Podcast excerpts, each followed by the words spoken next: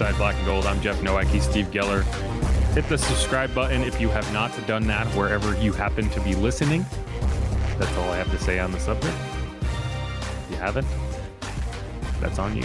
But yeah, so we're going to talk about the contract that the Saints inked Derek Carr to today. A pretty quick process when you think about it. He, they were in Indianapolis last week, meeting up a storm, and they get back home on Monday. I mean, like the combine went until yesterday. Like it's not like we waited four or five days. Like this was wrapped up in Indy.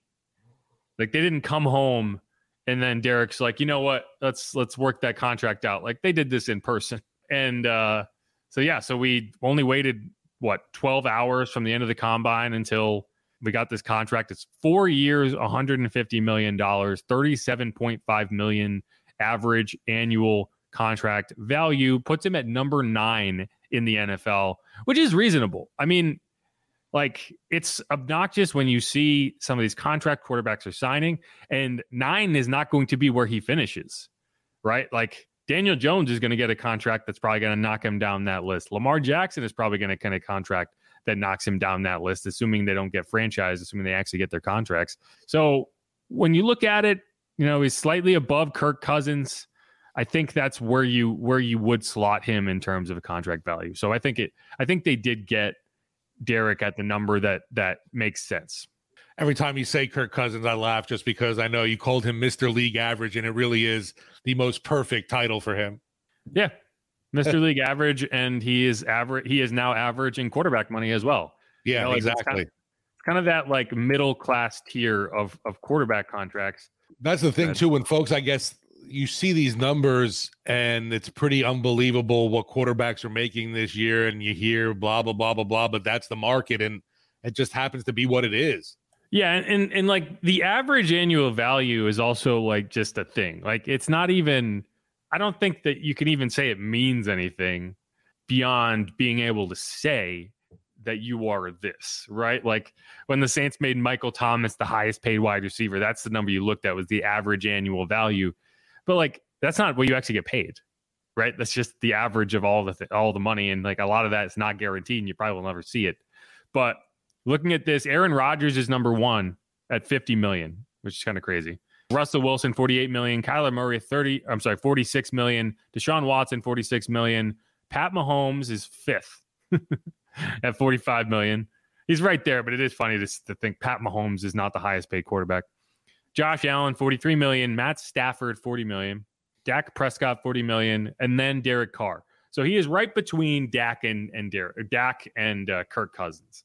You mentioned some of those other quarterbacks. Uh, throw in Jalen Hurts also waiting on a deal. Yeah, and so like the like I'm not even including you know rookie deals in this because it's not even a thing.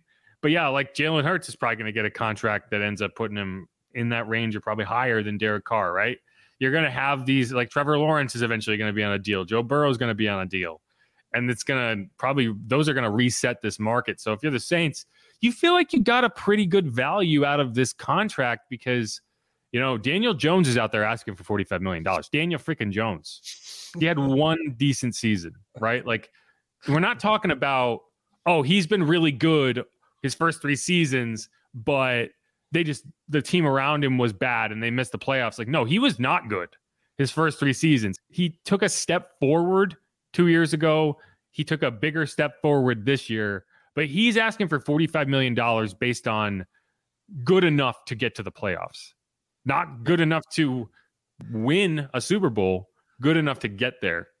And so like I think that kind of tells you like 37 million does sound crazy when you think about it, but like when you put it in the perspective of let's see, let's look up Daniel Jones stats. Of of these stats being 45 million dollars. 3,205 passing yards, 15 touchdowns, 5 interceptions. Right, it's like 15 touchdowns. What? That is a $45 million quarterback, ladies and gentlemen, uh, at least in his uh. mind. Now you got to give him the credit for the rushing, right? Like that is a big thing about Daniel Jones is he is a very effective runner. He ran for 700 yards and another seven touchdowns. So you give him credit for that, right?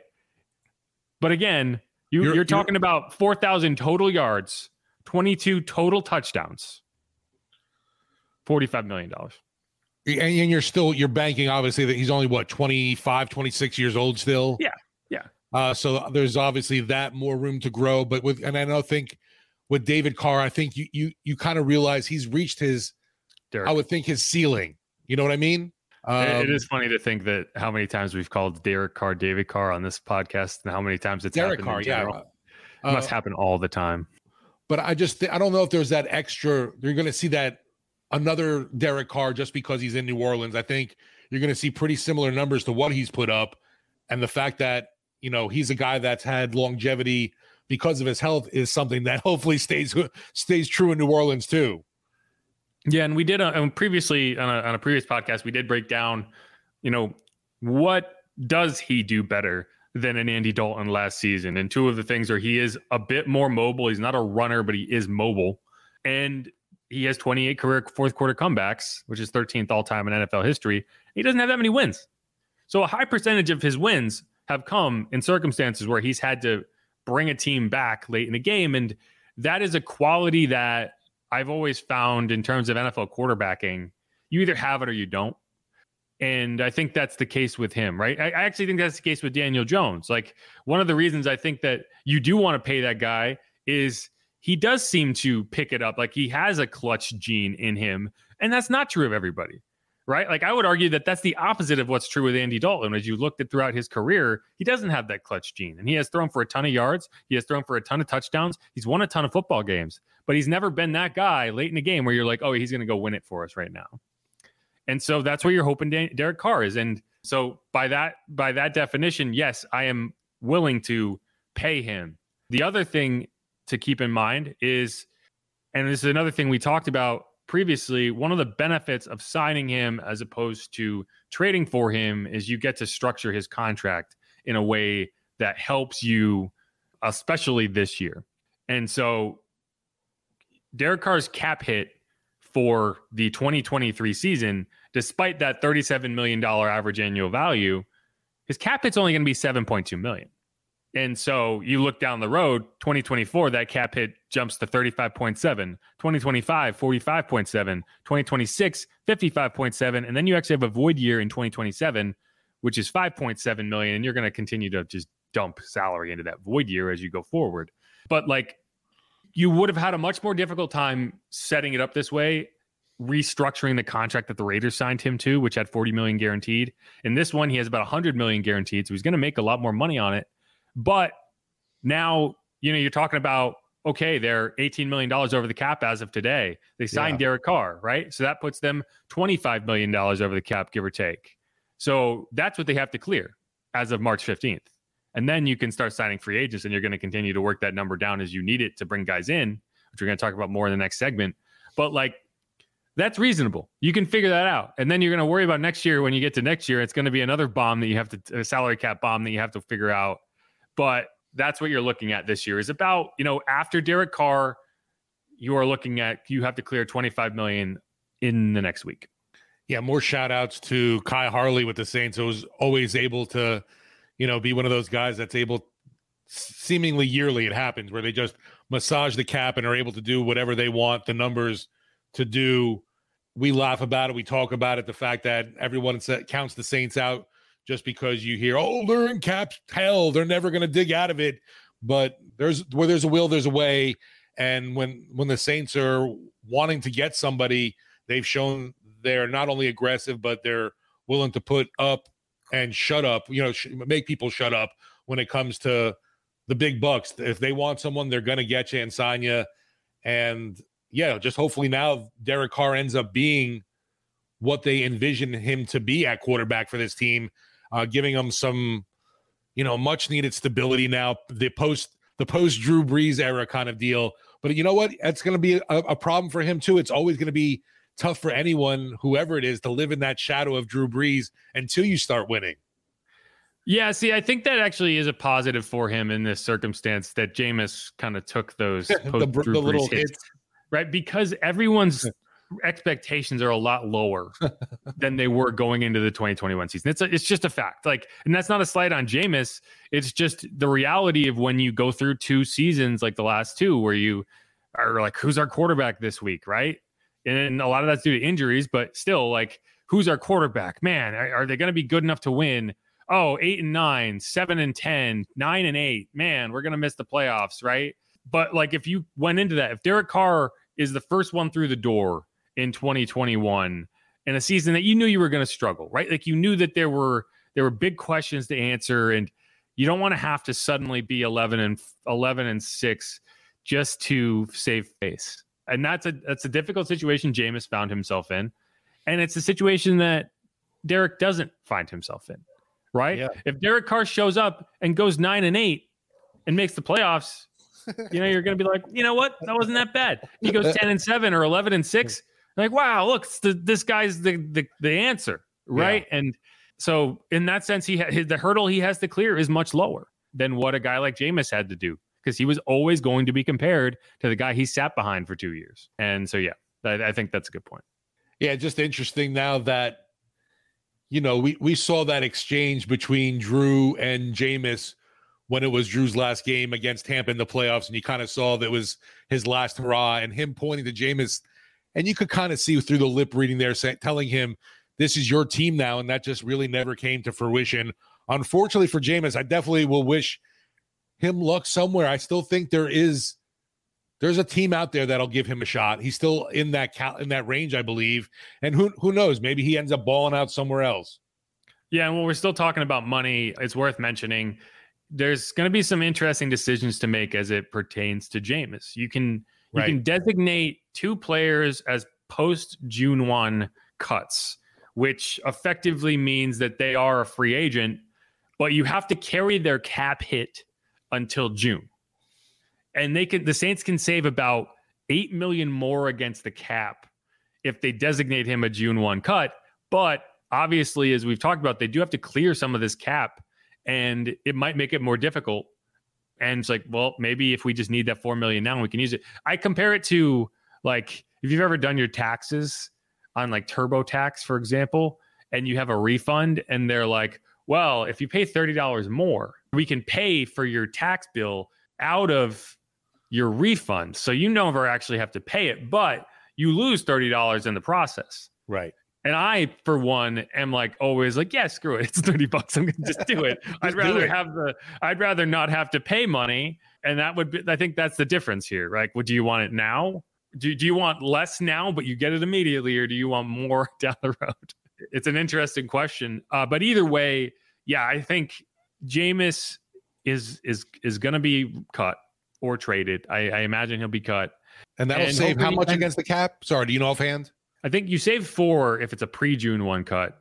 You save about twelve if you if you it as a post June one cut or trade. And so I think that's what they're going to try to do. I think that when you're in the Saints cap situation, you want to maximize that, and I think they have enough enough levers to pull where they can ride out the the cap excess and not because you're not you don't want to burn eight million dollars when your whole game is maximizing the cap right? Like you like their whole ideology is making sure that they ring at the most possible out of every single dollar available to them.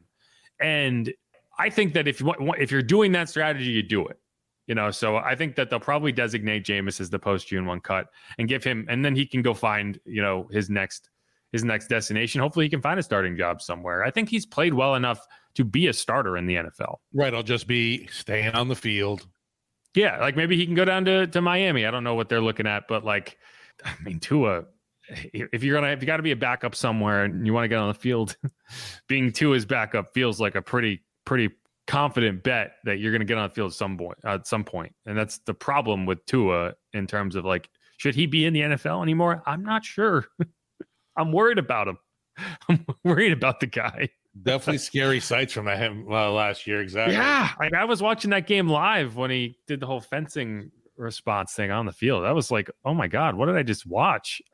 But yeah, and that's where I say like, okay, yeah, we're we're gonna be trying to figure out who the backup quarterback is, and maybe you can, maybe the maybe the Eagles cut Ian Book, and you bring him back. You know, maybe that's what happens. I think that'd the, kind of funny. The developmental, yeah, the the Saints, the Saints pick there. I mean, he didn't. you know, he never really got any kind of play. I don't even think in garbage time for them. No, I was half expecting them to put him in late in the game. Yeah, but they, but it was close enough throughout that they didn't You know, the, they never had a chance for the human victory cigar in week 17. And the Saints obviously won that game. So yeah, I just checked real quick. He had no stats for them, so he got no action during the season. No, but they were they were they wanted him. But but it definitely at that time, I think you put it best too. It just felt like the ultimate troll job of like we're we're gonna hurt you even more kind of deal after they had just done that Chauncey Gardner Johnson deal. Yeah, I mean they they might uh, what what they might have been doing is anticipating. Okay, we have Gardner Minshew this season. We're gonna let him walk and try to save some money at that position in a season where you know, we are going to have more difficulty getting under the cap. And so Ian Book is going to be our backup next year. Maybe that's the case because Gardner Minshew is a free agent and uh, they could just go with Ian Book as their backup. I don't, I don't know. I don't know. I don't know. I don't know. I don't know. I don't know. I don't know. I don't know. We don't have, don't you know what? The only thing we have to worry about now is boom, we got Derek Carr watch done at least. Gosh, thank you. We made it through. Thank, thank goodness. And I honestly like, I'm looking forward to it. Like, I don't really know much about Derek Carr. Like I know a lot about a lot of NFL quarterbacks. Yeah. But Derek Carr, for some reason, has has remained largely anonymous to me. I think it's because he's been the same place for so long and you kind of just lose track of him. He's never been on a team that forces you to pay attention, right? Because they've always been average at best. You know, it's like, oh, they're gonna make the playoffs. Um, but I have watched him play Pat Mahomes several times, and every time I walk away thinking like he just outdueled Pat Mahomes. Like for whatever reason, the Chiefs had a terrible time beating Derek Carr's Raiders. And every time I watch it, and I've said this before, like you you look at it and you're like, you're like, I'm watching a good quarterback right now. And you look at the stats and you're like, when did what what happened? Like where where did all the stats go? I watched the stats. They're not here. And so yeah, I mean I'm looking forward to it. I'm looking forward. Like I didn't I I I've spent enough time hating on Andy Dalton to to fulfill my quota, but like I just was not looking forward to seeing another season of, of just such low ceiling quarterback play and I think that's what you're looking at now is a much higher ceiling, and you're you're paying for it. You're going to have to find a way to manage the roster around him, but you you're supposed to pay at the quarterback position. That's the deal. You just have to make sure you have the one that's worth paying. Yeah, I really hated saying, you know, the fact that, well, Andy Dalton's not going to lose you games, but you know what? He wasn't really a guy that was going to win you any either. And I, and you know what? There there is still going to be the jury out. I still think is Derek Carr that dude? Is he going to be? Oh yeah, the one, 100%. the one to, yeah. to rally this offense? Obviously, but I do have a little more faith in the fact that you have an you have an option here that is definitely someone I I've heard about at least being that you know commitment to winning, uh, faith in football are huge with him. Uh, Yeah. First guy in, last guy out, and I, I love the reaction obviously from the Saints players uh, going into this as well. And especially, I know we're going to talk about it in the upcoming segment. Michael Thomas's tweet saying, Thank you, Jesus, with praying hands. What is going on? Yeah, I thought that was interesting. I had at least one Saints reporter that will remain anonymous text me after I quote tweeted it, saying like, "Did you just quote tweet Michael Thomas? He has me blocked." Uh, can you tell me what it says? Which I thought was funny. But yeah, eh, no, I I think the Saint, the team is excited, and they should be. Uh, and it's, it's a good day. It's a good day for the Saints. But let's wrap that segment up. And we're going to come back. We're going to talk about yeah more Mike Thomas, uh, what what we might be able to expect in free agency, that sort of thing. So stick around here on Inside Black and Gold. Do it.